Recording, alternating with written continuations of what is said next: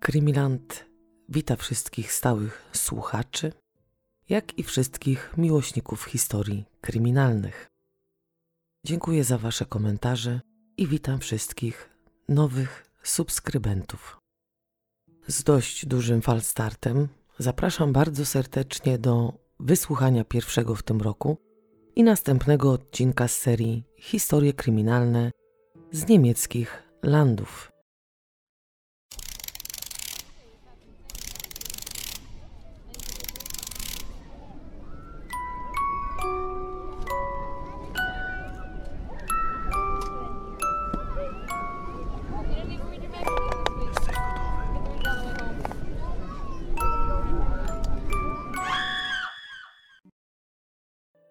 Jeśli chcielibyśmy wymienić wszystkie religie, jakie są wyznawane w Niemczech, nie starczyłoby nam na to czasu.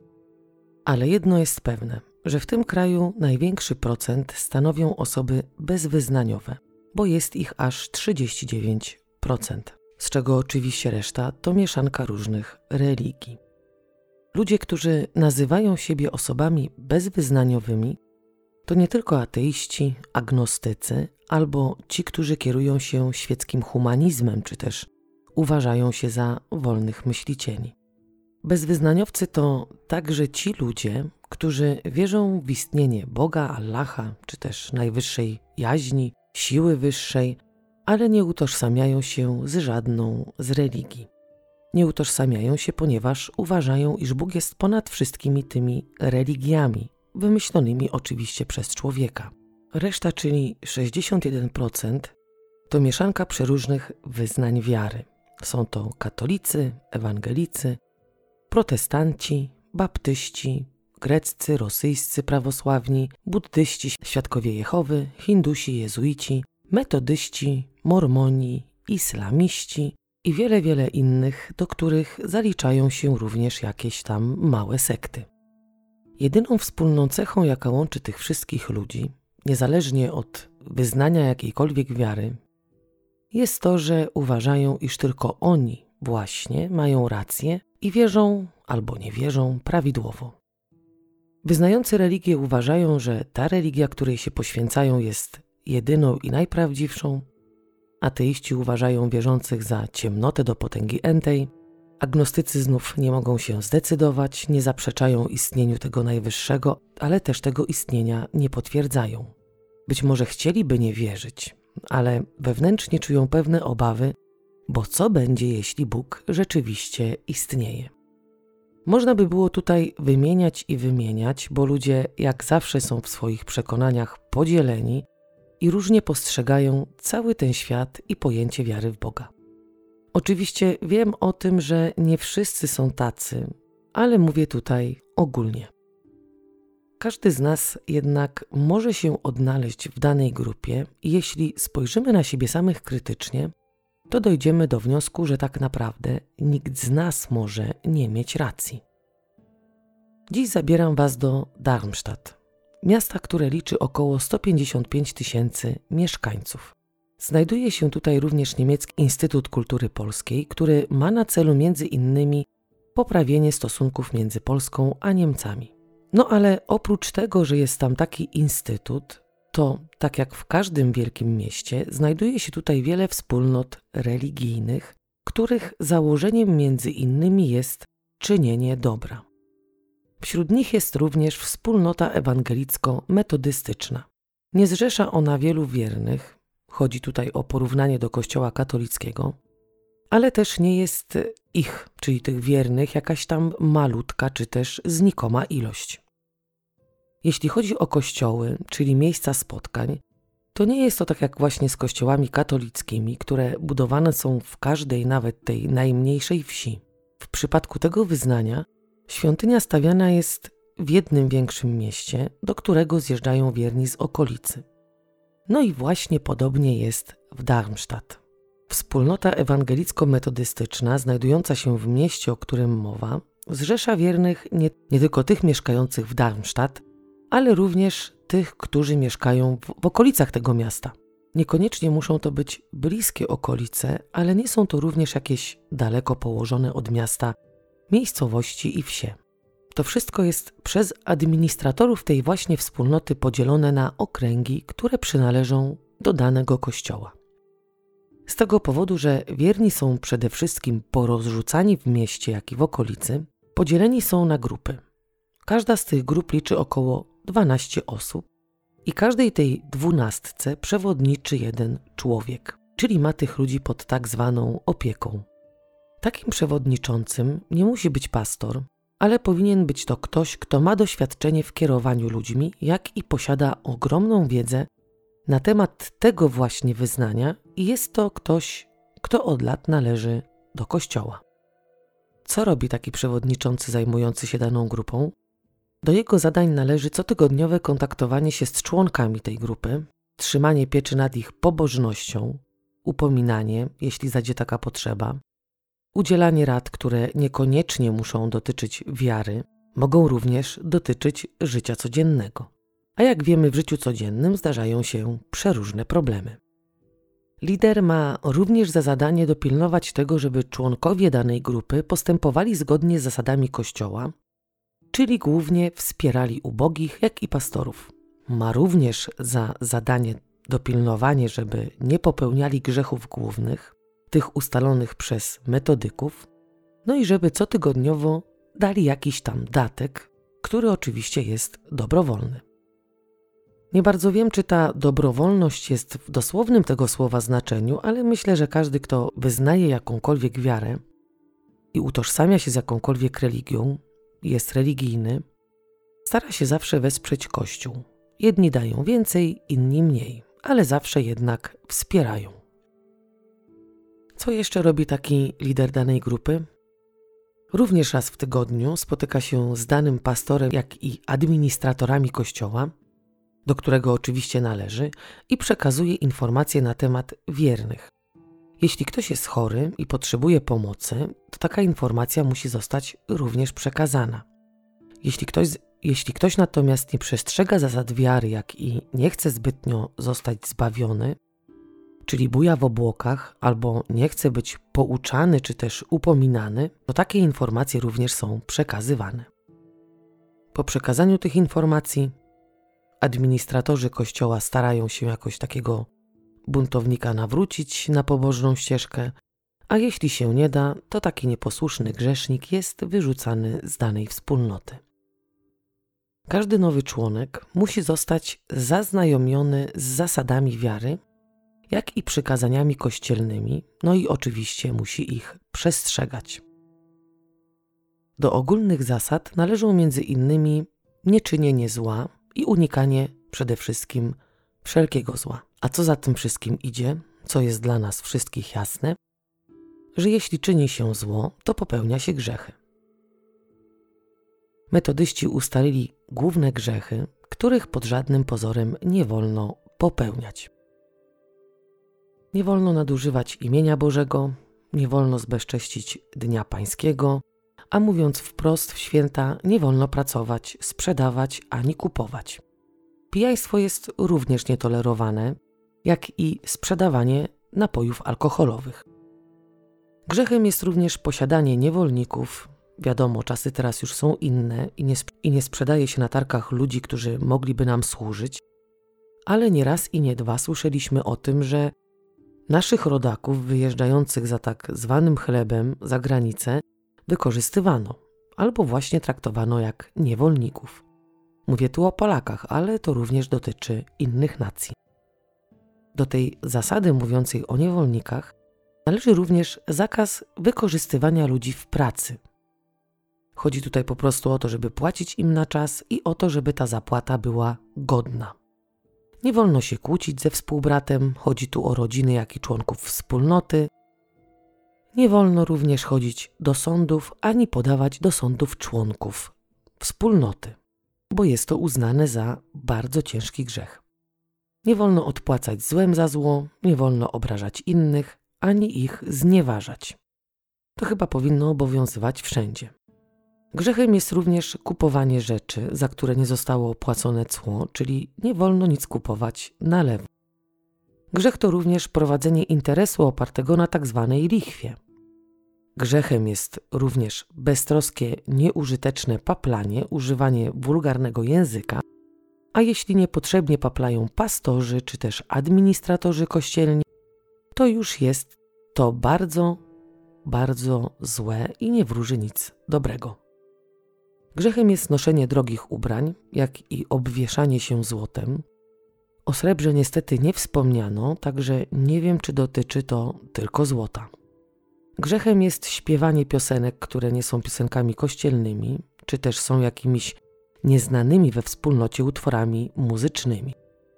No ale nie tylko piosenki niekościelne są złe, bo czytanie książek, które z Bogiem nie mają nic wspólnego, również jest grzechem i również jest uznane to za czynienie zła. Jeśli ktoś jest zbyt miękki, czyli można powiedzieć wrażliwy, jak i również jest przewrażliwiony na swoim punkcie, to popełnia także grzech i czyni zło. Jeśli jest się niewypłacalnym, nie wolno brać pożyczek albo kupować czegokolwiek, bo robienie długów to też grzech. Ci, co chcą zostać we wspólnocie, muszą pokazać innym, że chcą zostać zbawieni, jak i oczywiście muszą zobowiązać się do tego, żeby czynić dobro w ogólnym tego słowa znaczeniu. Ale najważniejszym jest to, żeby nakarmili głodnych, ubrali nagich, no i starali się nawracać innych. Wiadomo, tych zasad jest więcej, ale te akurat są takie, można powiedzieć, główne, które jeśli się je złamie, nie będzie się chciało ich przestrzegać ani słuchać tego upominania, mogą skutkować wyrzuceniem ze wspólnoty. Co w ogóle oznacza Kościół ewangelicko-metodystyczny? Postaram się wyjaśnić to krótko, żebyśmy mieli jako taki zarys tego, na czym to wyznanie oprócz zakazów się skupia. Po pierwsze, w Niemczech Kościół ewangelicko-metodystyczny należy do gałęzi tzw. Tak wolnych kościołów ewangelickich. Tym, którzy nie wiedzą, wyjaśniam, iż wolny kościół oznacza to, że jest on oddzielony od struktury państwowej. A jak jest oddzielony, to znaczy, że taki kościół nie przyjmuje żadnej pomocy od państwa, między innymi pomocy finansowej. Czyli ci w Niemczech, którzy należą do kościoła metodystycznego, nie muszą co miesiąc płacić za ten kościół podatku. Sam Kościół w pojęciu metodystycznym ewangelików nigdy nie jest czymś skończonym ani samowystarczalnym. Wspólnota ma świadomość tego, że Kościół potrzebuje współpracy i nieustannej odnowy, dlatego wszyscy starają się iść z duchem czasu. Jeśli zachodzi taka potrzeba, prowadzane są zmiany, dzięki którym Kościół może ciągle reformować. Nazwa ewangelicki jest istotna, ponieważ podstawą tego wyznania jest Ewangelia Jezusa Chrystusa. Jeśli chodzi natomiast o nazwę metodyści, to była ona początkowo taką jakby kpiącą nazwą. Można nawet powiedzieć, że była takim jakby piętnującym przezwiskiem, a wszystko dlatego, że w XVIII wieku w taki sposób właśnie nazywano grupę studentów, którzy byli skupieni wokół Johna i Charlesa Wesleyów. Ci studenci nie prowadzili, nie prowadzili takiego życia jak inni studenci. Może nam się wydawać, że w XVIII wieku wcześniej różnili się znacznie od tych dzisiejszych, no ale no może się różnili tym, że to były ogólnie inne czasy i mniejszy dostęp do wielu ułatwiających życie rzeczy, ale chodzi o to, że ówcześni studenci również prowadzili taki, można powiedzieć, luzacki styl życia. Ci jednak, którzy byli skupieni wokół tych dwóch panów, o których wspomniałam, prowadzili bardzo konsekwentny styl życia. Bardzo intensywnie studiowali Biblię i równie intensywnie się modlili. Jednak nie tylko na tym opierało się ich postrzeganie, jak i wyznawanie wiary. Skupiali się również na pomocy biednym, chorym, bezrobotnym i wszystkim tym, którzy tej pomocy potrzebowali. Studenci ci byli nie tylko konsekwentni, ale również tacy może mało pokorni w podejściu do tych, którzy nie postępowali tak jak oni. I momentami to ich nauczanie innych było wręcz nachalne, pełne krytyki i może nawet takiej jakby pogardy dla tych, którzy nie podzielali ich przekonań. Dlatego właśnie byli wyśmiewani i kpiąco nazywani metodystami. Z tej grupy studentów wyłonił się ruch przedurodzeniowy, który zmienił życie wielu ludzi. W ciągu kilkudziesięciu lat wyrósł z niego światowy kościół ewangelicko-metodystyczny. Ogólnie to można powiedzieć, że metodyści bardzo się wspierają, a jeśli chodzi o Niemcy, to po pojawieniu się tutaj uchodźców wielu z nich przeszło właśnie na wiarę chrześcijańską i trafili między innymi do tej wspólnoty religijnej. Wszystko można powiedzieć wygląda ładnie, pięknie i idealnie, ale niestety tak nie jest, bo z jednej strony żyją sobie w tej swojej wspólnocie, nie wadzą nikomu, ale są, można powiedzieć, w pewnym sensie dyskryminowani, bo są ogólnie przez pewne kręgi ludzi uważani za sekciarzy. Dlaczego używam tutaj określenia pewne kręgi? Dlatego, że przykładowo taki szarak jak ja, który na co dzień żyje skupiony na pracy, przyziemnych obowiązkach i ogólnie nie interesuje go, kto w jakim w jego otoczeniu jaką wyznaje wiarę, czy też ktoś, kto nie przykłada szczególnej wagi do tego, że w kolejce do kasy za nim stoi ktoś, kto modli się do Buddy, to dla tych ludzi, czyli dla takich jak ja, metodyści będą po prostu zwykłymi ludźmi. Ale w kręgach, które jednak mają coś przeciwko innym wyznaniom wiary, metodyści nie są postrzegani w jakiś pozytywny sposób. Często zdarza się, że nie każda firma chce mieć pracownika, który jest metodystą, i taki ktoś nie zostaje po prostu przyjęty do pracy. Niezależnie od posiadanego doświadczenia w danym zawodzie, czy też niezależnie od tego, że ten ktoś może coś tam wnieść w daną firmę.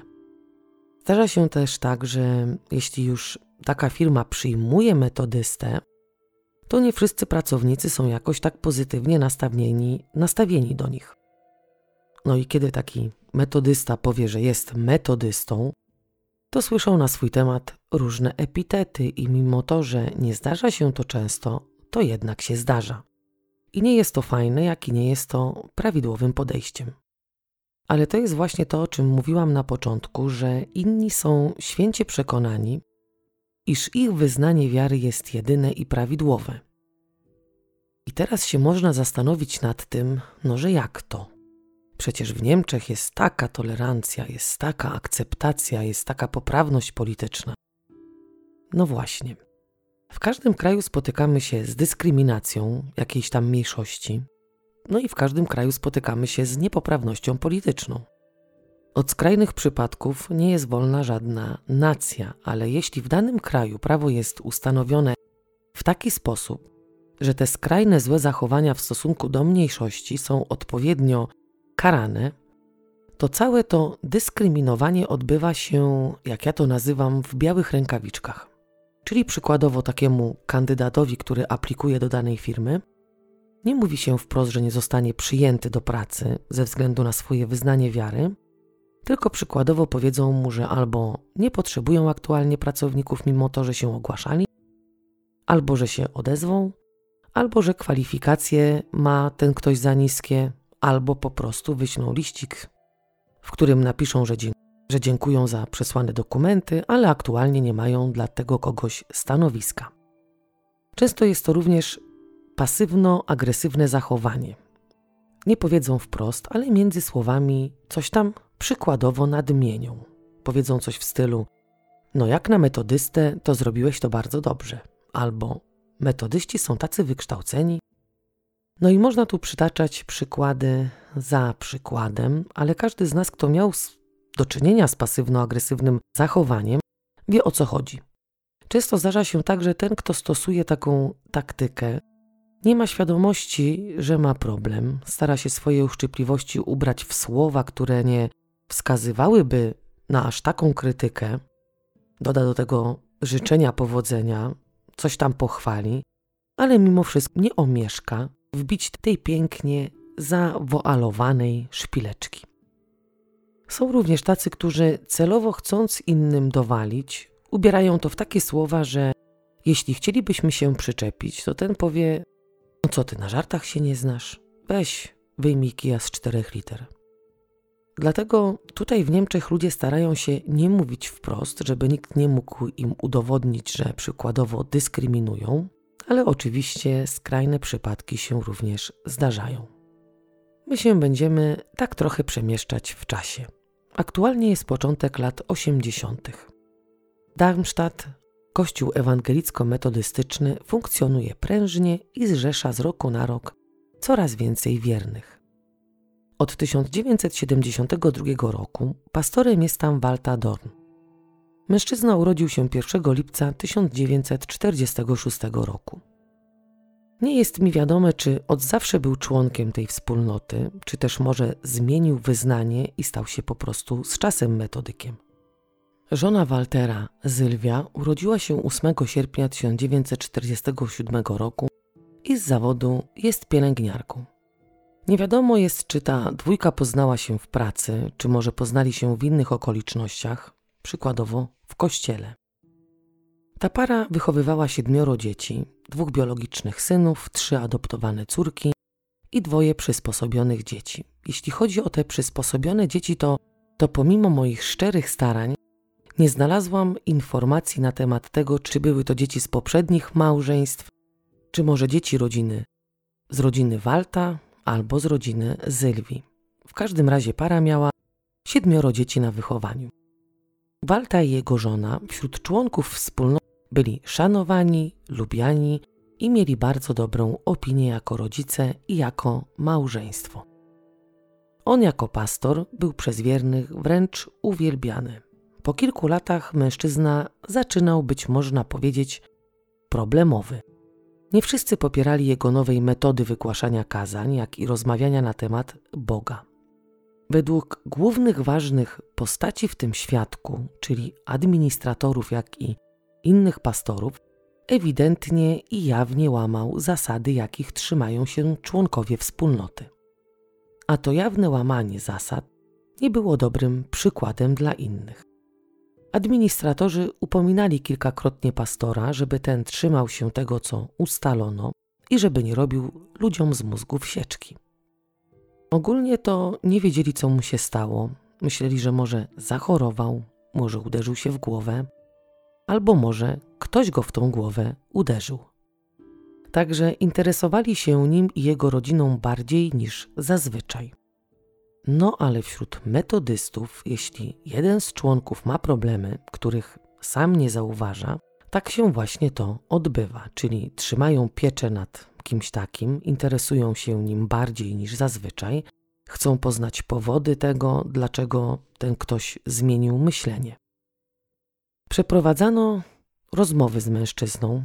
Początkowo może chciano poznać przyczyny i przyjąć taki sposób prowadzenia spotkań, bo przecież, jak już wspomniałam, Kościół metodystyczny ciągle reformuje i przystosowuje się do potrzeb jego członków.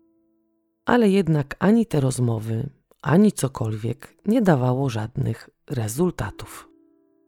Walta jednak nie zamierzał zmieniać swych poglądów i swego postrzegania Boga. Był przekonany, że się nie myli, że ma rację i musi ludzi uświadomić. Ma przede wszystkim przekazać im Słowo Boże. No ale co on takiego robił?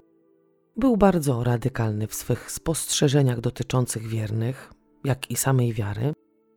No i podczas swych przemówień interpretował sny, co wprawiało administratorów, jak i większość członków wspólnoty w palpitację serca.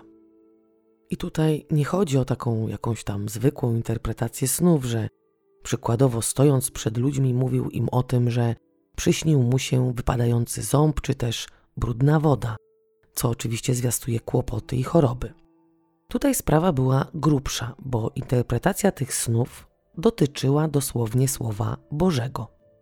Bóg kontaktował się z żoną mężczyzny, przychodził do niej w snach, rozmawiał z nią, jak, jak i mówił, co ma robić ona, jej mąż, jak i inni członkowie. Także nie łamał może jednej z głównych zasad, które automatycznie spowodowałyby wyrzuceniem go z kościoła, no ale jednak te zasady łamał. No, może można by było się przyczepić do tego, że popełniał jeden z głównych grzechów, jakim było właśnie niepotrzebne paplanie i gadanie głupot. No ale administratorzy chcieli dać mu jeszcze przecież szansę. Ludzie byli, lekko mówiąc, oburzeni i już od jakiegoś czasu zgłaszali problemy z pastorem osobom, które mają jakąś tam większą władzę i mogą wpłynąć na duchownego, ale niestety to nie dało żadnego większego rezultatu. Walta już wie, że zostanie tak jakby właśnie wydalony ze wspólnoty, jednak nie zamierza zmienić swojego podejścia. Jest pewien, że jego żona ma dar i że widzi Boga we własnej osobie w snach. Po drugie, kocha swą żonę i nie pozwoli, żeby ktokolwiek źle o niej mówił. Mężczyzna próbował przemówić do wszystkich, że nie głosi żadnych herezji, że ludzie powinni słuchać jego żony, bo wiele razy stało się tak, że Sylwia przewidziała jakieś tam wydarzenia. Byli nawet tacy, którzy stali murem za tą parą. Wśród tych popierających było jeszcze dwóch pastorów. Jednak ci, którzy mieli wśród tego świadka władzę, nie chcieli go słuchać, jak i również nie chcieli się zgodzić na takie zachowania. Postawiono mu w końcu ultimatum, że albo przestanie gadać głupoty, albo się po prostu pożegnają.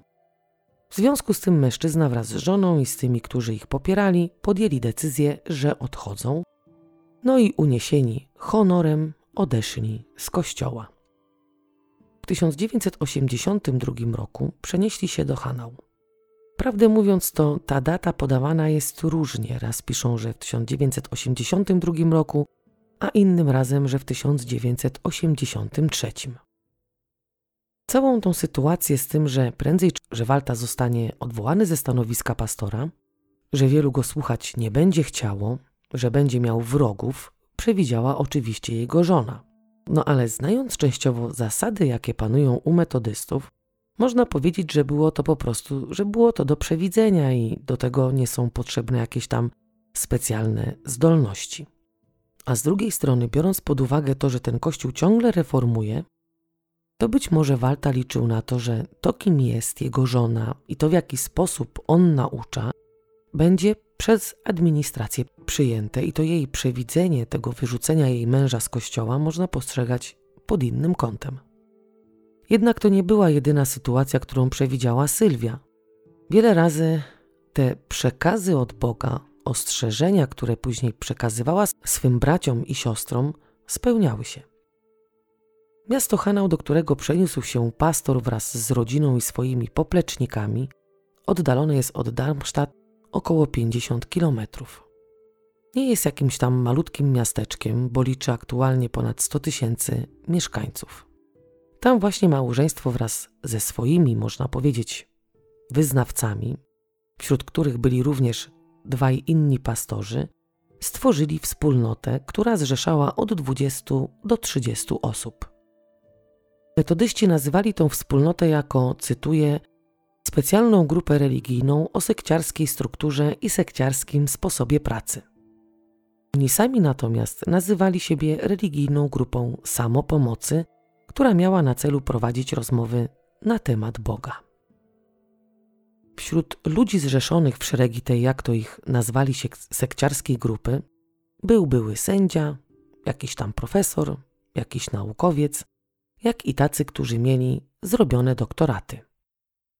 Sylwia wraz z mężem kupili bungalow w Hanau, a pozostali członkowie również starali się prędzej czy później zakupić podobny bungalow w okolicy tej pary. Lata leciały, grupa osób wspierających się religijnie, można powiedzieć, wyrzutków, bezwyznaniowców, żyła sobie z pozoru spokojnie. W 1989 roku Walta założył firmę zajmującą się produkcją mediów. Wiadomo, nagrywali tam filmy, wywiady, było również studio zdjęciowe, jak i produkowano tam różnego rodzaju aplikacje medialne. W firmie zatrudnieni byli członkowie właśnie tej grupy, czyli można powiedzieć forma wspierania się wzajemnego wyniesiona z zasad metodystów, jak najbardziej tam funkcjonowała. Firma medialna założona przez Waltera przez lata zyskała bardzo dobrą opinię, otrzymała wiele nagród, jak i regularnie otrzymywała intratne kontrakty z sektora publicznego i dużych firm. Perfekcyjna fasada zbudowana przez tą parę funkcjonowała tak, jak miała funkcjonować. Dobra opinia nie dotyczyła tylko firmy, ale również samego Waltera, jego żony i pracowników, którzy byli jakby nie było członkami tej właśnie grupy. Walta i jego żona Sylwia jawili się ludziom jako charyzmatyczna para. Mówiąc charyzmatyczna mam na myśli nie tylko zespół pewnych cech charakteru, które wyróżniają daną osobę na tle innych, ale mam na myśli również znaczenie tego terminu ze strony religijnej czy też teologicznej. Czyli można powiedzieć, że postrzegano ich jako liderów obdarzonych darami nadanymi im przez samego Boga. No i dlatego ludzie chętnie do nich dołączali. Atmosfera, którą tworzył Walta i jego żona, sprawiała, iż członkowie czuli się zrozumiani, bezpieczni, no i chcieli być przez nich prowadzeni przez życie. Wszystko na zewnątrz wyglądało normalnie i wielu ludzi nawet nie miało pojęcia, że ich sąsiadami są ludzie między którymi jest tak silne medium, jasnowic, wróżka, kobieta obdarzona przez Boga tak wspaniałymi darami. Dzieci były grzeczne, chodziły do szkoły, ich rodzice byli ważnymi postaciami w mieście i nikt o nic nie mógł się za bardzo przyczepić. To, że sobie rozmawiali na temat Boga, nikomu przecież krzywdy nie robiło, a po drugie mało kto wiedział o tym, że była tam jakaś grupa. O tym wiedzieli tylko metodyści. Teraz zrobimy taki dosyć spory przeskok w czasie, żeby znów później móc wrócić do lat 80. i 90. Pewnego dnia 2014 roku redaktor lokalnej frankfurckiej gazety Georg Hasznik otrzymał maila. List przesłany drogą elektroniczną zawierał informacje dotyczące pewnej grupy religijnej z Hanau. Nadawca opisywał w mailu wydarzenia, jak i to, co przeżył w grupie. Pisał o totalitarnym systemie, przemocy fizycznej, psychicznej, ekonomicznej i seksualnej. Redaktor zainteresował się tym, o czym przeczytał, ale wszyscy wiemy, że każdy z nas może sobie wysyłać maile i pisać w nich niestworzone historie, które tak naprawdę w rzeczywistości nie miałyby żadnego pokrycia. Dlatego redaktor postanowił poprowadzić korespondencję z mężczyzną i sprawdzić, czy podane informacje mają potwierdzenie. A to, że z każdym kolejnym listem sprawa wydawała się bardzo, bardzo nieprawdopodobna, wzbudzało w redaktorze, można powiedzieć, coraz większe zainteresowanie. Hasznik zaczął zbierać informacje i kontaktował się z byłymi członkami grupy. Nie wiem, czy wiedział już wówczas, że tak naprawdę zaczął prowadzić swoje pierwsze, prawdziwe dziennikarskie śledztwo. W trakcie tych badań, czyli w trakcie prowadzenia tego śledztwa, Hasznik przeprowadził wiele rozmów z byłymi członkami grupy, jak i z tymi, którzy nadal należeli do tej właśnie grupy. Czytał książki napisane przez przywódców, czytał listy, które przewodnicząca wysyłała do członków, Listy oczywiście zawierały instrukcje dotyczące praktycznie wszystkiego. Te instrukcje były przekazami od Boga, jak i przekazami od samej Zylwii. Przewertował zapiski, które można by było śmiało nazwać pamiętnikami.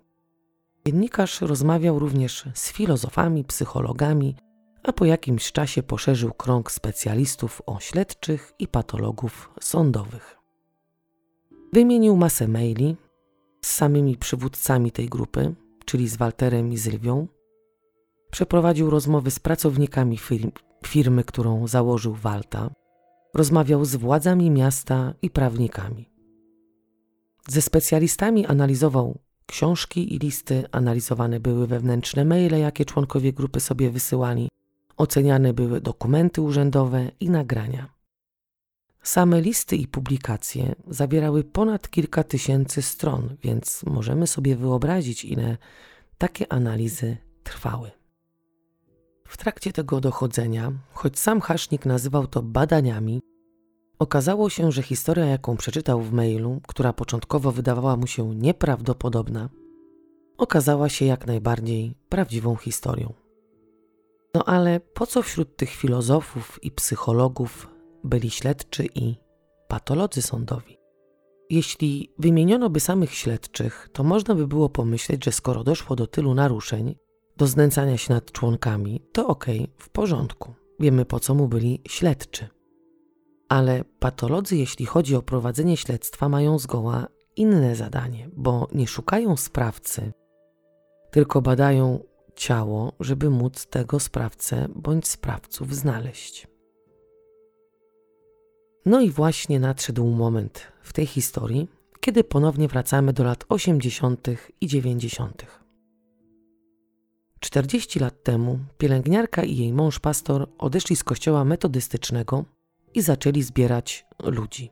Może zrzeszać będzie lepszym określeniem. Według byłych członków wyglądali wówczas charyzmatycznie, potrafili trafić w serca tych, z którymi rozmawiali, jak i potrafili pozyskiwać ich zaufanie. Trafiali w serca ludzi, których wiara w Boga została poprzez jakieś wydarzenia zachwiana. Trafiali do tych, którzy stracili kogoś bliskiego, bądź też szukali czegoś, co dawałoby im poczucie bycia w czymś, co można nazwać rodziną. Trafiali do tych, którzy poszukiwali sensu życia albo odczuwali tęsknotę za duchowością. Para sprawiała wrażenie, że rzeczywiście znają receptę na wszystkie problemy, bolączki, jak i wiedzą, kim tak naprawdę jest Bóg. Ludzie początkowo bardzo cenili sobie tą małą wspólnotę, czuli się w niej bezpiecznie, a poza tym w grupie był ktoś, kto wskazywał im drogę. W tym samym roku, w którym przenieśli się do Hanau, wydali książkę, która zawierała przesłania boskie. Oczywiście odbiorcą tych przesłań była Zylwia. Małżeństwo Dorn po wydaniu tego dzieła twierdziło, że ta książka stanie się kiedyś obowiązkową lekturą w szkołach i całkowicie zastąpi Biblię.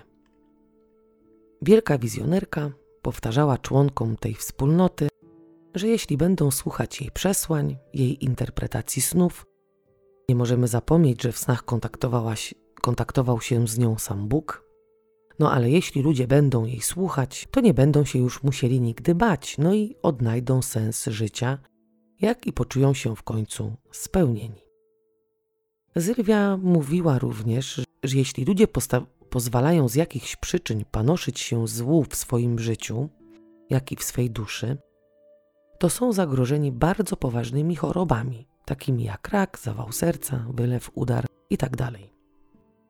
To odczuwalne początkowo bezpieczeństwo, jak i dobry nastrój, który towarzyszył tym wszystkim zrzeszonym ludziom, powoli topniał i zamieniał się w presję, zależność, kontrolę, no i to powodowało powolne zaciskanie się przysłowiowej pętli na szyjach tych właśnie ludzi.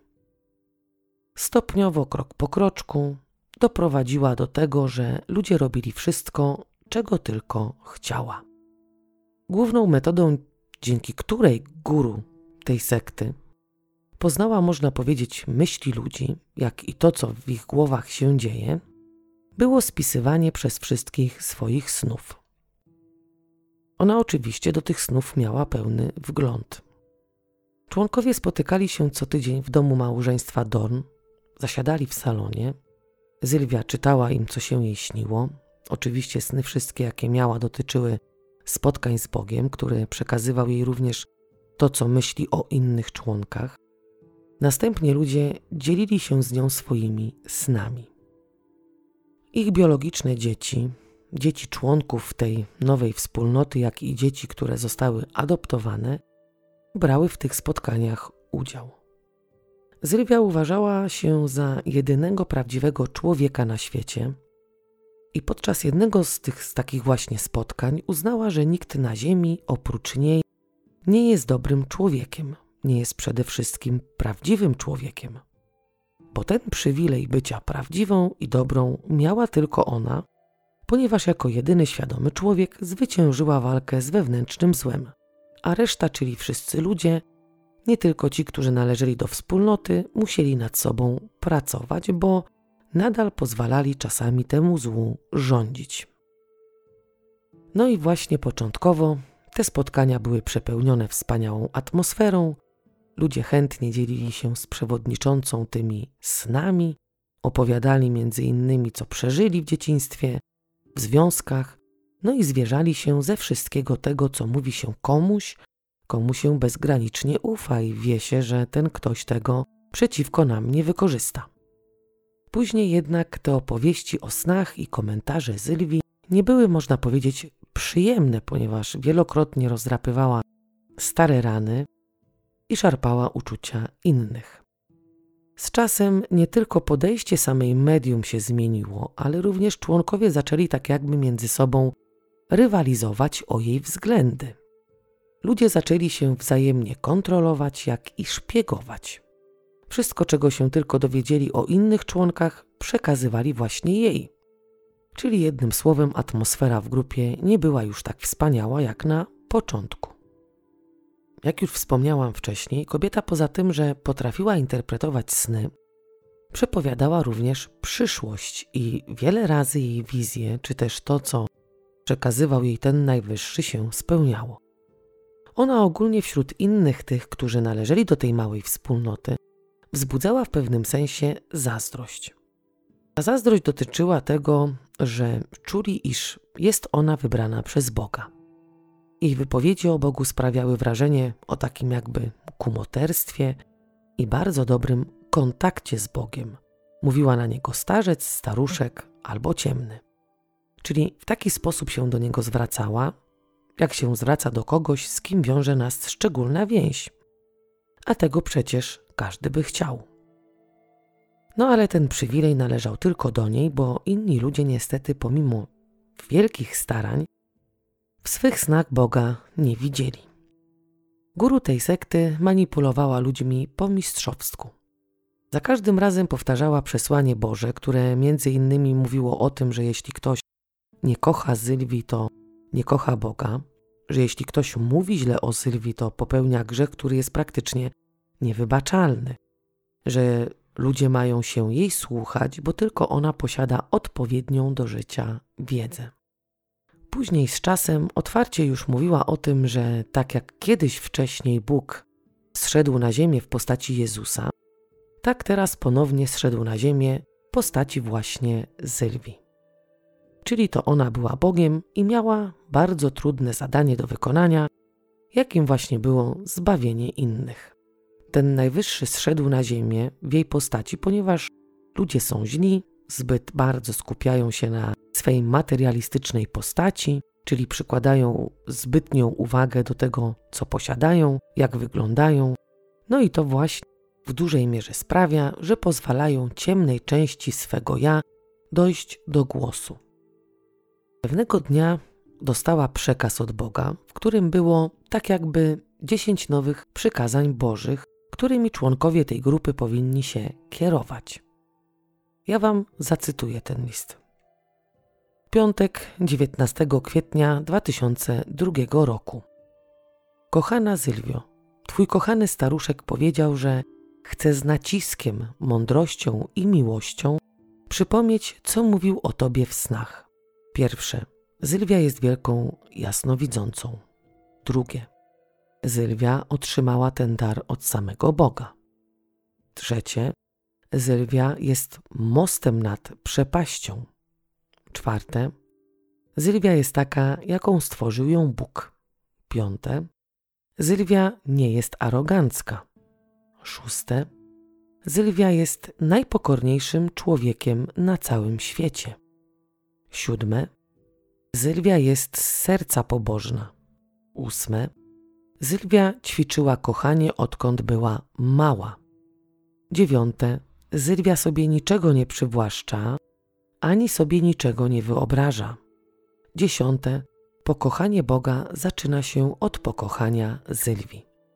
Tych dziesięć sennych oświadczeń należy do podstawowych wypowiedzi dotyczących Ciebie, Twojego życia, Twojego wnętrza i zewnętrza. Stanowią podstawę wszystkich stwierdzeń, jakie Twój ukochany staruszek wypowiedział o Tobie. W wiecznej miłości Twój wielki Bóg i Stwórca, Twój ukochany staruszek. Koniec cytatu. To można powiedzieć było tak jakby dziesięć przykazań mówiących o Zylwii, czyli Bogu, który zszedł na ziemię w jej postaci. Tych przykazań było więcej, były też takie, które mówiły o tym, że jeśli ktokolwiek nie kocha Sylwii, to nie kocha samego siebie. Czyli mowa tutaj o miłości do Boga, naszego Stwórcy i tego, jak nas stworzył, bo jeśli go nie kochamy, to nie szanujemy jego dzieła, jak i nie kochamy samych siebie.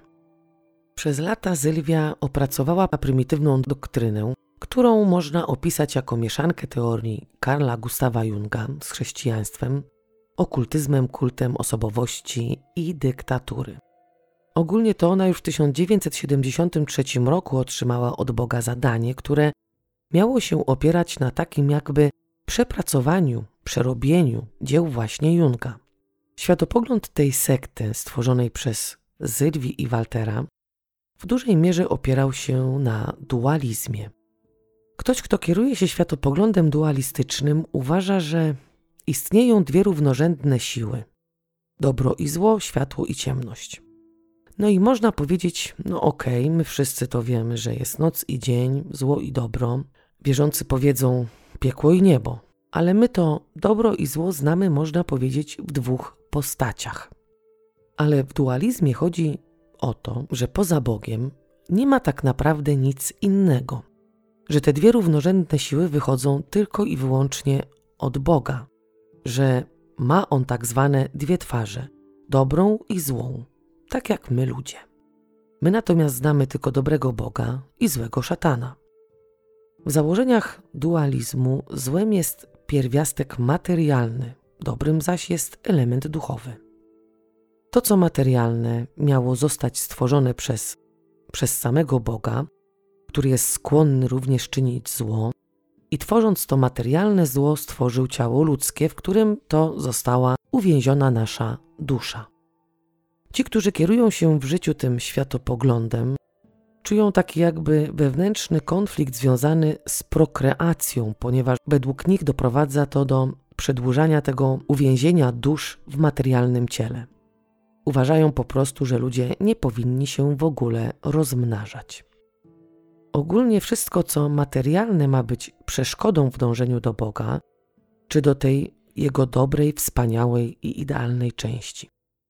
Pomijając już to dążenie do Boga, to człowiek według tegoż właśnie postrzegania świata doświadcza życia, które jest przepełnione przeciwieństwami, czyli bieda, WS bogactwo, zło dobro, głód obżarstwo, mało dużo, wysoko nisko i tak można byłoby wymieniać i wymieniać.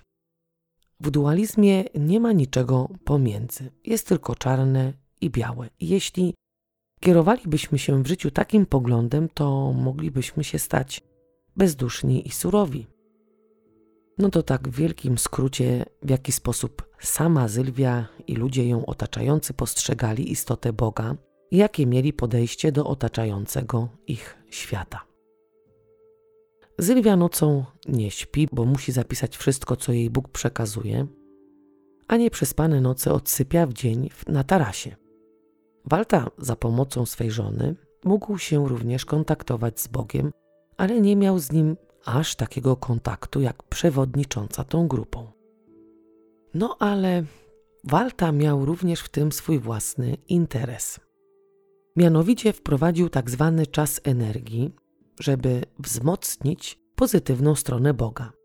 Czyli mówiąc wprost, chodziło o seks. Ta formułka mówiąca o czasie energii i wzmacnianiu tej dobrej strony najwyższego po prostu brzmiała ładniej niż mówienie wprost, że chcieliby sobie próbować seksu z innymi paniami, a może nawet organizować wspólne orgie. W związku z tym prowadzeniem czasu energii Sylwia przydzieliła więc terminy innym dorosłym, którzy mieli się w te ustalone dni i godziny stawiać w, sypa- w sypialni jej męża. No i teraz powiem Wam, że nie wiem, czy przychodziły do niego same kobiety, czy też przychodziło tam po kilka osób w celu właśnie urządzania orgii, bo wszędzie, gdzie jest o tym mowa, mówi się o dorosłych członkach. Nie ma mowy przykładowo, że były to tylko kobiety albo tylko mężczyźni. Także mogło być różnie. Mógł to być seks grupowy, jak i indywidualne spotkania. Mężczyzna tłumaczył to tym, że jest to niestety konieczne.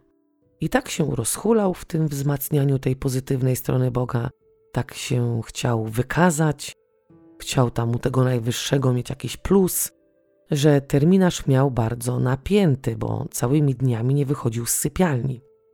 No i wyglądało to tak, że od 6 rano do 22 pracowano nad tym, żeby Bóg już nie wymyślał nic materialnego, żeby nie był zbyt zły, czyli cały czas wzmacniano tą pozytywną stronę Boga.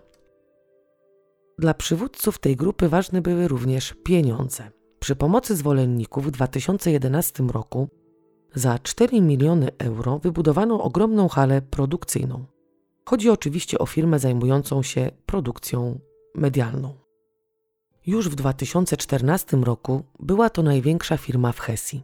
W firmie pracowali, jak już wspomniałam, prawie wszyscy członkowie tej sekty i można powiedzieć, że ok, Walta zapewnił zatrudnienie członkom grupy, którą stworzył, zajął się nimi i zawsze to lepiej pracować wśród swoich niż, niż wśród obcych, ale nie wszystko tam było takie wspaniałe. Pracownicy pracowali po 16 godzin, 7 dni w tygodniu. Jeśli pracuje się praktycznie dzień w dzień bez dnia wolnego po 16 godzin, to na kontach tych ludzi powinny być bardzo duże pieniądze. Szczególnie, że ta firma była znana i pracowała dla dość dużych klientów, między innymi dla chemicznych koncernów, jak i dla poważnej redakcji, która, która ma, można powiedzieć, ogromne nakłady. Tych klientów oczywiście było więcej, ale ci akurat nie ukrywają, że współpracowali z firmą Waltera i Zylwi. Tam przelewała się naprawdę masa pieniędzy, więc można sobie pomyśleć, że pracownikom niczego nie brakowało. Pensje tych ludzi, chodzi tutaj o członków sekty, wynosiły miesięcznie, uwaga, 450 euro. Powinnam chyba tutaj zrobić pauzę, bo 450 euro to zarabia się dodatkowo do stałej pensji. Czyli można powiedzieć, dorabia się do pensji taką kwotę. Pomimo tego, iż pracowali na pełny etat, codziennie siedzieli tam po 16 godzin, no to w przybliżeniu miesięcznie wychodzi prawie 500 godzin pracy. I za to wszystko dostawali tylko 450 euro, czyli grubo poniżej normalnej tej najniższej pensji. A żeby tego było mało, to kwoty, które zarobili pracownicy, trafiały z powrotem na konto firmy jako pożyczka. Czyli pracownicy tak naprawdę często zostawali bez grosza przy duszy. To byli tacy współcześni niewolnicy. No ale Sylwia miała na to wszystko radę. Jak już wspomniałam wcześniej, te jej instrukcje, które udzielała członkom, nie dotyczyły tylko Boga. Ona posiadała recepty dotyczące wszystkich dziedzin życia. W przypadku właśnie tych niskich zarobków i tego, że przecież trzeba mieć za co opłacić czynsz, trzeba mieć za co się wyżywić, pisała do ludzi przykładowo, cytuję: Zylwia ponownie prosi, także ze względu na wysokie ceny oleju opałowego, abyśmy ostrożnie obchodzili się z ogrzewaniem i ciepłą wodą. Tak jak ze wszystkim, możemy również zaaranżować prysznice i mycie włosów w taki sposób, aby to połączyć. Przy okazji nie powinniśmy zażywać kąpieli, jak i brać prysznica dłużej niż pół godziny. Ta umiejętność gospodarowania, ta nauka oszczędzania osiągnęła punkt kulminacyjny, kiedy ludzie musieli jeść zepsute jedzenie. Guru sekty poprzez swój światopogląd oparty na dualizmie nienawidziła, nienawidziła wszystkiego co materialne. Tak oczywiście głosiła i tego uczyła również innych że właśnie świat materialny to zguba, to zło i nikt nie powinien się na tym zbytnio skupiać. Więc ludzie pokornie nie skupiali się na tym świecie materialnym, nie odżywiali się zdrowo, bo przecież ciało to klatka dla duszy i nie powinno się o niego dbać. Ogólnie to nie skupiali się zbytnio na wszystkim, co materialne. Patrząc na to z boku, można było ze zdziwienia pokrąć się w czoło i powiedzieć, że to jakiś absurd, że jak w ogóle ludzie pozwalali jej, jej mężowi na takie traktowanie. Tym bardziej, że uczyła członków grupy gospodarności, oszczędzania, dbania o duszę, a pewnego dnia Walta z jednego z salonów samochodowych wyjechał pięknym, świecącym, opływającym materialnym kształtem Porsche. Kupił go, ponieważ któregoś dnia jego żona powiedziała mu, Bóg chce, żebyś kupił Porsche. Oczywiście to auto należało do Boga, nie do Waltera ani do Sylwii.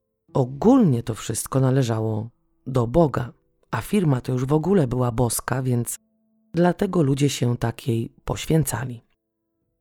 To, że wśród członków tej sekty znajdowały się osoby z tytułami przed nazwiskami, również było bardzo istotne, ponieważ to, że byli tam profesorowie, naukowcy, przedstawiciele prawa, nadawało grupie powagi, ale niestety te ich tytuły przed nazwiskami nie sprawiały, że traktowani byli jakoś specjalnie czy też wyjątkowo.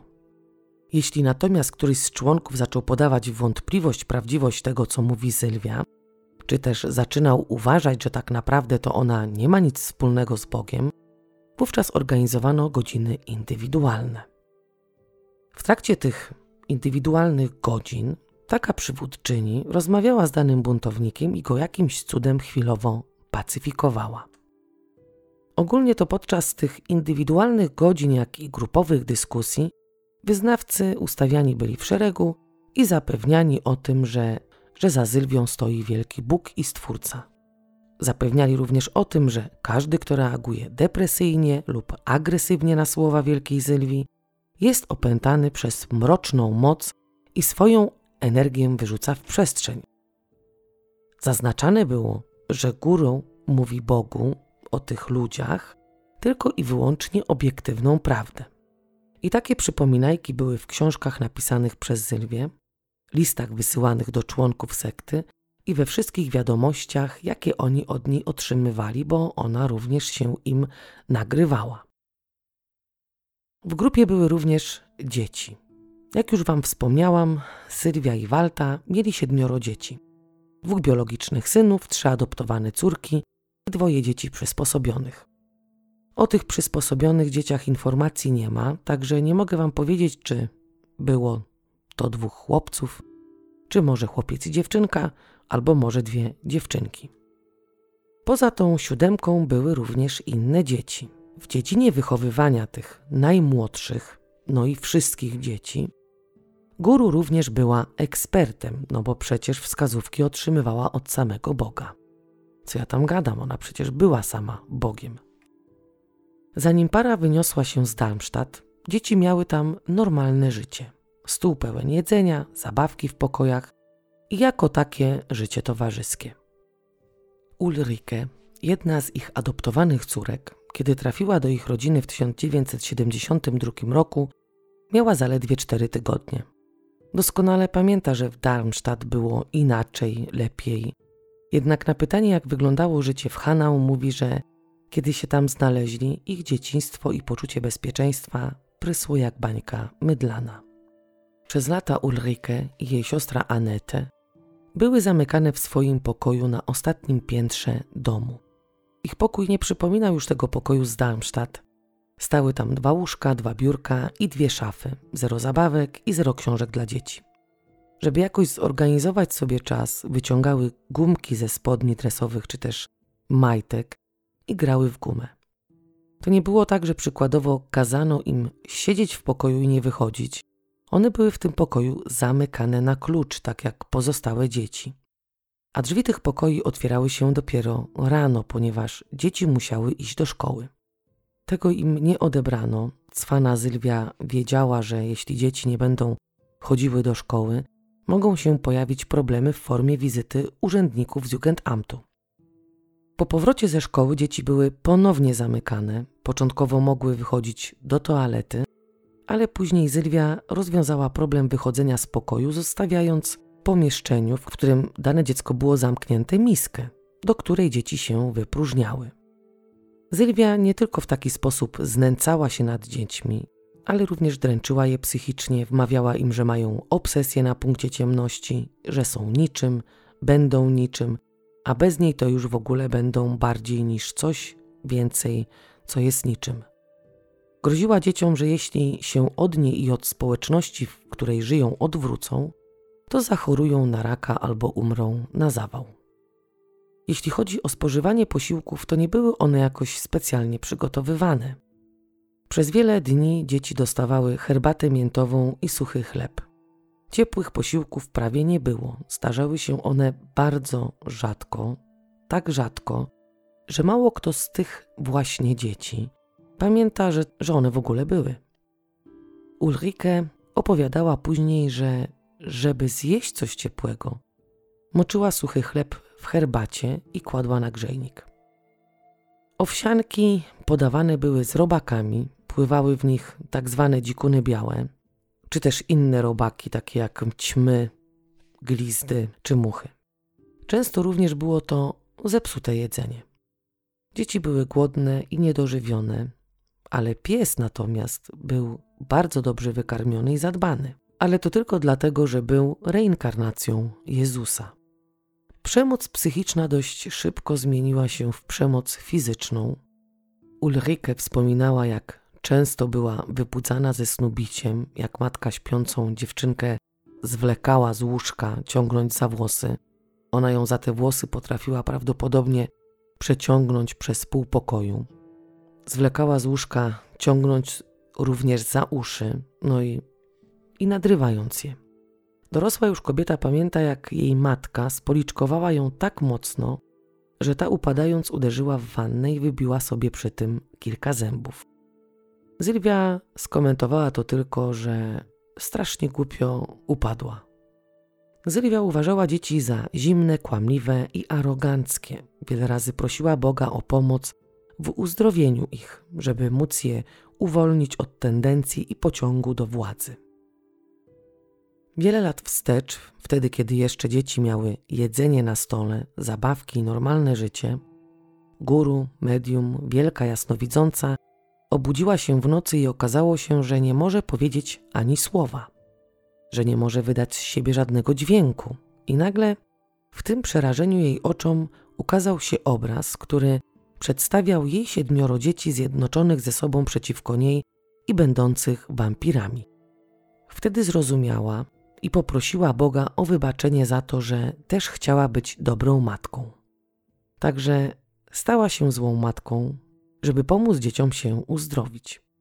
Zabawki, książki i wszystko co, co, to co każdy rodzic w miarę możliwości stara się zapewnić dzieciom, były czymś, przez co dzieci stawałyby się puste w środku i tej pustki według niej nie byłby w stanie nikt wypełnić.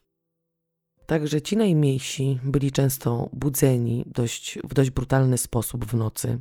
Wyrywani byli wręcz ze snu i musieli najczęściej słuchać jej monologów.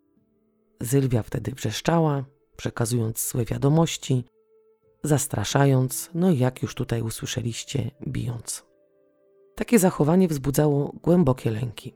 Jeśli któreś z dzieci zrobiło coś, co nie było uznane przez kobietę Boga za dobre, albo popełniło jakieś domowe wykroczenie, czy też go nie popełniło, a Zylwii się wydawało, że to zrobiło, to takie dziecko musiało przepraszać. Nie wystarczyło oczywiście powiedzieć przepraszam.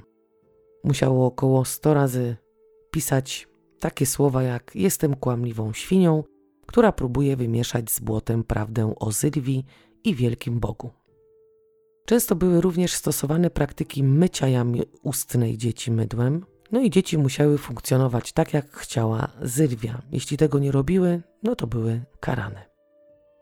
Urlike opowiadała, jak jedyny raz w czasach, kiedy to żyła w sekcie, była świadkiem tego, że istnieją na świecie rodzice, którzy dbają o swoje dzieci i są troskliwi. Wówczas być może tego w taki sposób nie odebrała, myślę, że nie umiała tego w taki sposób może nawet nazwać, bo była dzieckiem. Ale było to dla niej czymś niespotykanym na co dzień. Tego dnia w szkole lekcje zakończyły się wcześniej i wraz z koleżanką z klasy poszły, poszły do tej właśnie koleżanki do domu. Być może Urlike bała się wracać wcześniej, bo Sylwia uznałaby to za działanie przeciwko niej i Bogu. Dziewczynka w domu koleżanki najadła się dosyta, jedzenie praktycznie pochłaniała łapczywie i zauważyła, że pokój, w którym przebywały, nie był zamknięty na klucz. Dodatkowo w pokoju była masa zabawek, książek i było tam wszystko, co dziecku jest mniej lub bardziej potrzebne.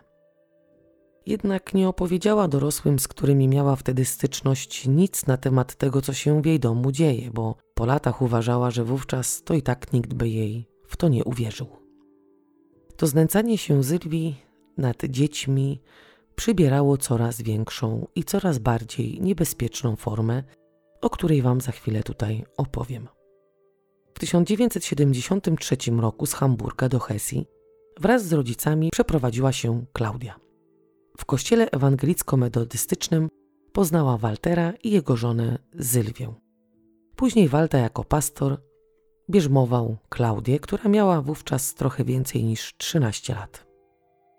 W 1980 roku dwudziestoletnia już kobieta wychodzi za mąż za starszego o 4 lata Helmuta. Cztery lata po ślubie tej pary, czyli w 1984 roku, na świat przychodzi ich drugie dziecko Jan. Klaudia wówczas studiowała i pisała pracę dyplomową. Pisała tą pracę u Zylwii w domu w Hanau, ponieważ ta miała już wtedy komputer. W tym czasie przyszła pani biolog, coraz częściej oddawała swego syna pod opiekę Zylwii. Ta nie dość, że miała siedmioro dzieci swoich, to zajmowała się również dziećmi innych członków, jak i samym Janem. Zdarzało się tak, że Klaudia i jej mąż nie widzieli dziecka przez tydzień, a tylko w weekendy, kiedy zabierali go do domu w Darmstadt.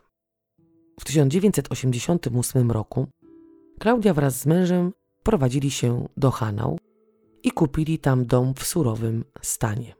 Kobieta jest już po studiach i zaczyna robić doktorat z biologii, a jej mąż skończył studia i jest inżynierem elektrykiem.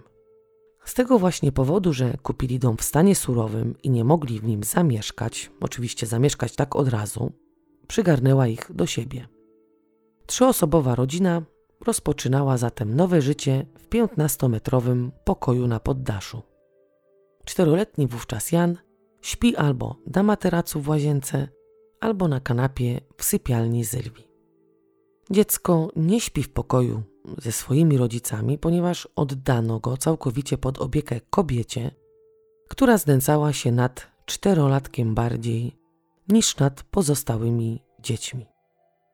Helmut i Klaudia, on inżynier elektryk, ona robiąca doktorat z biologii, wierzyli w każde słowo i każdą wskazówkę od Boga, jaką Sylwia im przekazała. Młode małżeństwo w tym czasie zainwestowało w firmę Waltera kwotę, która opiewała na 600 tysięcy euro. Sylwia znęcała się nad Janem w każdy możliwy sposób. Według niej chłopiec nie chciał z nią współpracować, nie rozmawiał z nią zbytnio, więc w swoich notatkach relacjonowała to w taki sposób, pisząc, że Jan jest opętany przez siły ciemności, wszystko co robi, robi z premedytacją a to dlatego, że jest reinkarnacją Hitlera. Chłopczyk, pomimo tego, że miał 4 lata, to prawie nie mówił. Według Sylwii to jeszcze można by było znieść, ale on był tak złośliwy, że celowo sikał w łóżko, jak i w spodnie. Wydaje mi się, że to moczenie się było rezultatem tego, jak był traktowany. Ale w sumie nie wiadomo, czy wynikało to z powodu tego, jak był traktowany przez Sylwię. Czy wynikało to z powodu jakichś problemów, o których ani jego rodzice, ani guru sekty nie mieli pojęcia, nie myśleli o tym, że być może powinni skonsultować się z lekarzem, specjalistą, albo jak najszybciej wyrwać go z rąk kobiety, która z Bogiem minęła się już dawno, dawno temu. Oni również uważali, że Jan wszystko, co robi, robi celowo i złośliwie, bo tak im przecież powiedziała Sylwia, a oni w jej słowa ślepo wierzyli. W maju 1988 roku Sylwia napisała w swoim pamiętniku, cytuję, Jan jest paskudnym małym facetem, który sika w spodnie z kaprysu lub podłości. Z tego powodu, że jak to mówiła Sylwia, robił to z podłości, często siedział całymi dniami na nocniku. Siedział sam albo żeby zrobić mu jeszcze większą karę, siedział w tym nocniku odwrócony do ściany. Jeśli płakał z bólu, wpychali mu na siłę owsiankę i kazali ją oczywiście połykać. Owsianka, jak już wspomniałam, zawierała dodatkowo robaki. To miało chłopcu pomóc zamknąć buzię. Jeśli wpychanie na siłę dziecku owsianki nie pomagało, a dziecko nadal płakało i wrzeszczało, to rodzice, jak i Sylwia, wsadzali go do lnianego worka, który został specjalnie do tego celu uszyty. Kiedy go włożyli do tego wora, to go obwiązali sznurem. A sznurem obwiązywali dość mocno, tak że dziecko nie mogło się ruszać. Następnie pozostawiali samego w łazience na podłodze, aż się uspokoił. I to nie jest tak, że worek przykładowo sięgał do szyi i część ciała od szyi w dół była owinięta sznurem i zaciśnięta. Worek był niestety wielkości Jana, a co za tym idzie, czterolatek mieścił się w nim cały. Obwiązywali mu nawet szyję. Jeśli to nie dało rady uciszyć Jana, wówczas Sylwia krzyczała na chłopca, nazywała go bękartem, świnią i sadystą. Wyglądał w worku jak mumia. Praktyki wiązania w workach stosowane były na wszystkich dzieciach, ale tylko Jan kilka razy dziennie lądował właśnie w takim lnianym worku. Nadchodzi 17 sierpnia 1988 roku. Lato było wówczas bardzo upalne i temperatury dość wysokie. Tego dnia termometr wskazywał 32 stopnie. Klaudia wybiera się wraz z Walterem na cotygodniowy targ do miasta, a ojciec Jana jest już od dawna w pracy. Czterolatek tego dnia ponownie się zmoczył. Za karę matka przed wyjściem na zakupy najpierw faszeruje go owsianką, następnie wsadza go do worka, obwiązuje sznurem i zostawia na podłodze w łazience. Zylwia oczywiście wspiera ją w tej walce z Hitlerem i dodatkowo zamyka okno. Kiedy zostaje z nim już sama, na odchodny mówi do krzyczącego z przerażenia dziecka: Teraz możesz wrzeszczeć, ja idę do ogrodu, nikt cię tam nie usłyszy. W domu oprócz Zylwii jest jeszcze jej biologiczny syn Martin, który właśnie w tym momencie odbiera, odrabia pracę domową i z początku słyszy stłumione przez worek krzyki dziecka, dopóki jego matka nie zamknie również drzwi łazienki. Po zamknięciu drzwi robi się w domu zupełnie cicho. Około godziny 14 Walta i matka Jana, Klaudia, wracają do domu.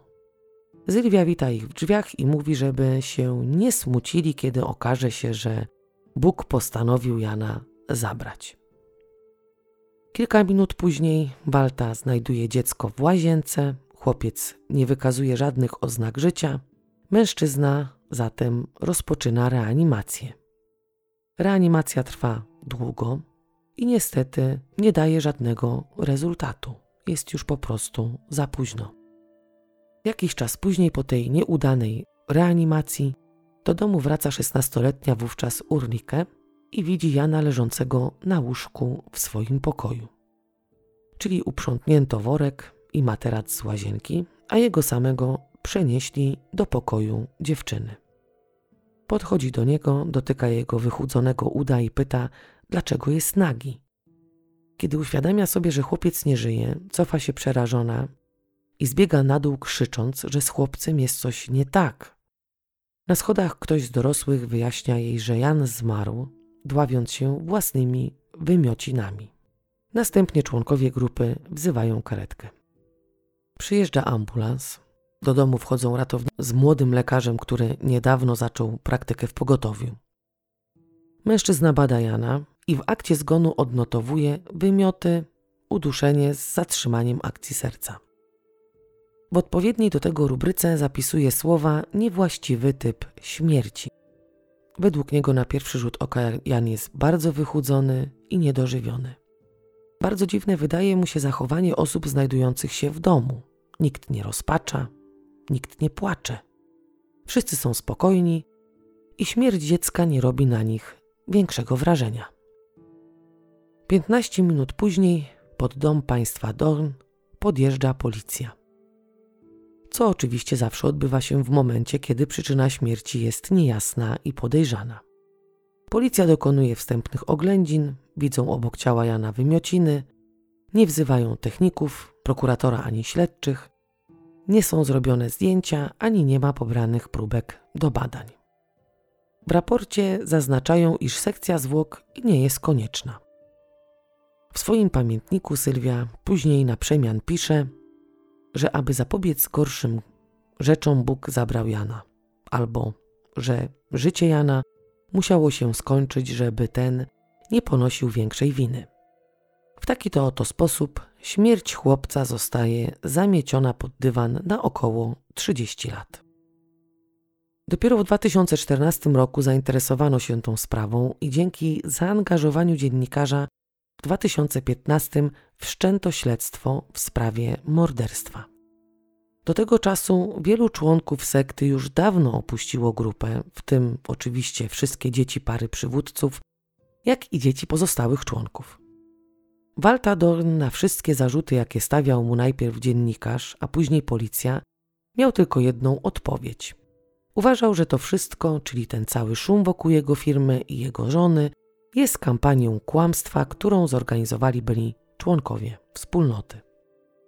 On tak naprawdę tego sektą nie nazywał, bo nie czcili nikogo, nie modlili się do nikogo i nie mieli żadnego miejsca kultu. Walta do 2015 roku wysyłał przepełnione agresją maile do dziennikarza. Pan Dorn próbował przestraszyć mężczyznę, który się tym zajął.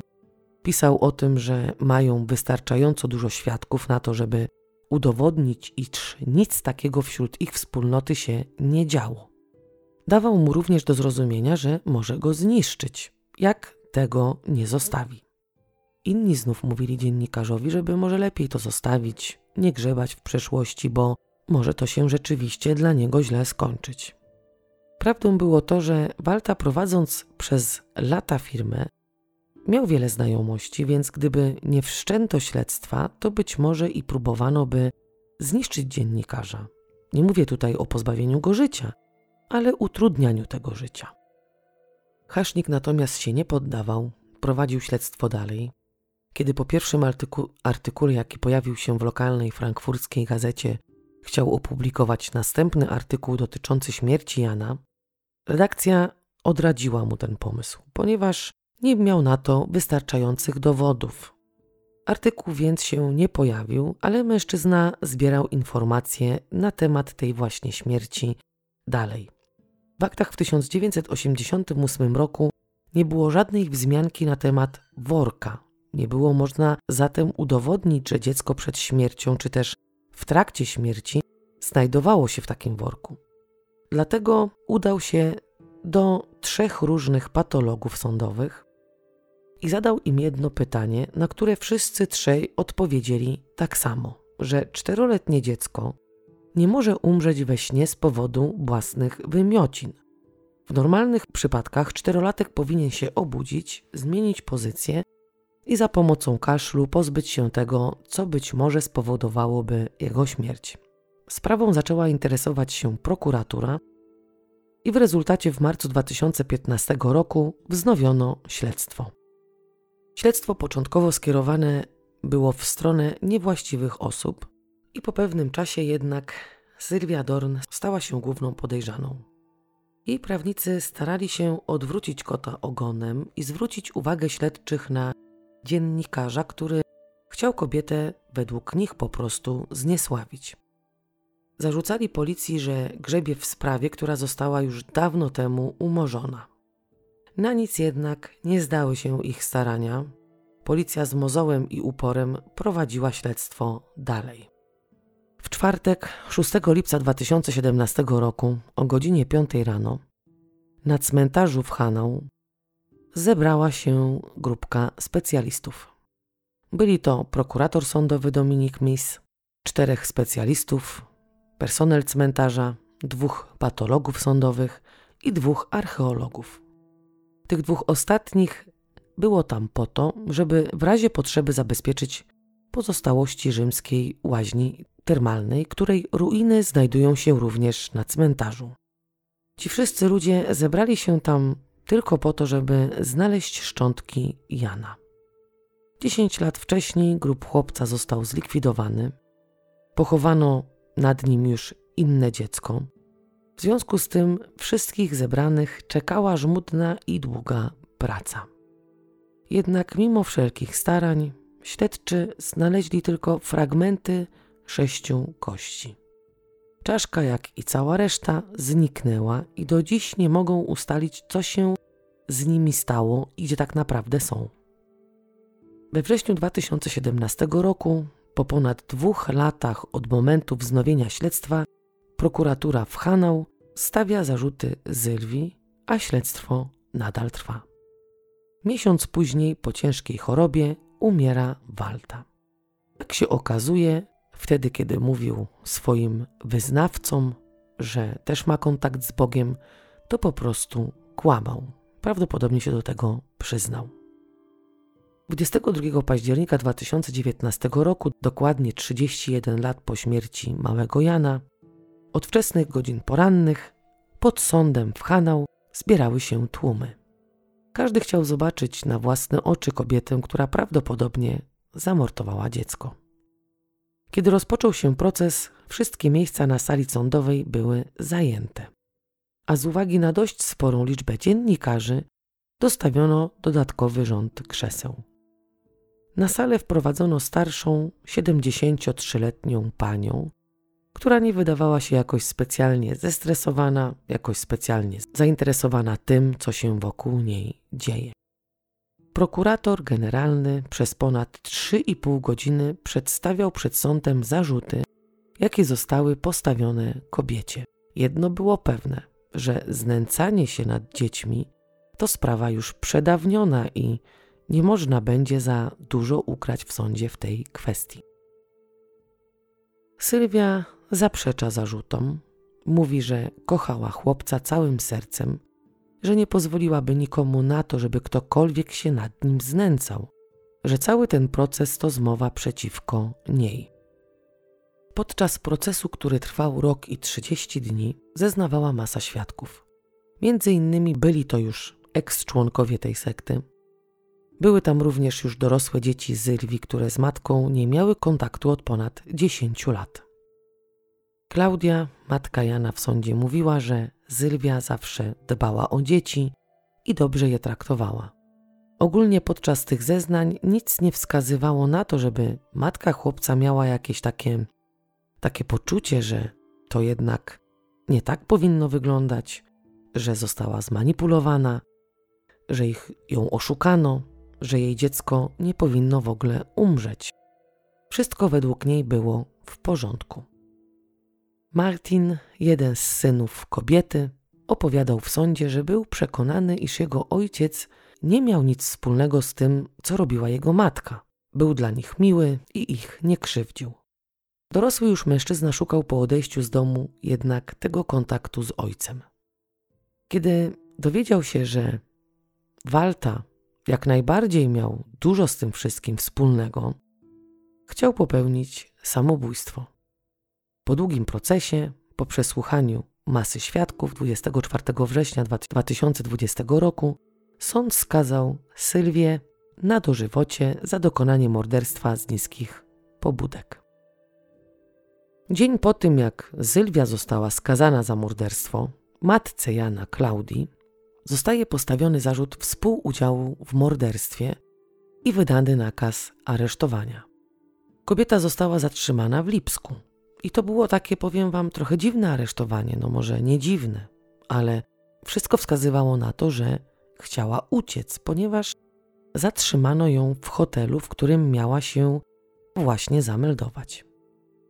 Kiedy rozpoczął się proces matki Jana, opowiadając o tym, jak zamieszkali wraz z Sylwią i Walterem, mówiła o swoim synu, określając go wyzywającym, upartym, negatywnym i miękkim.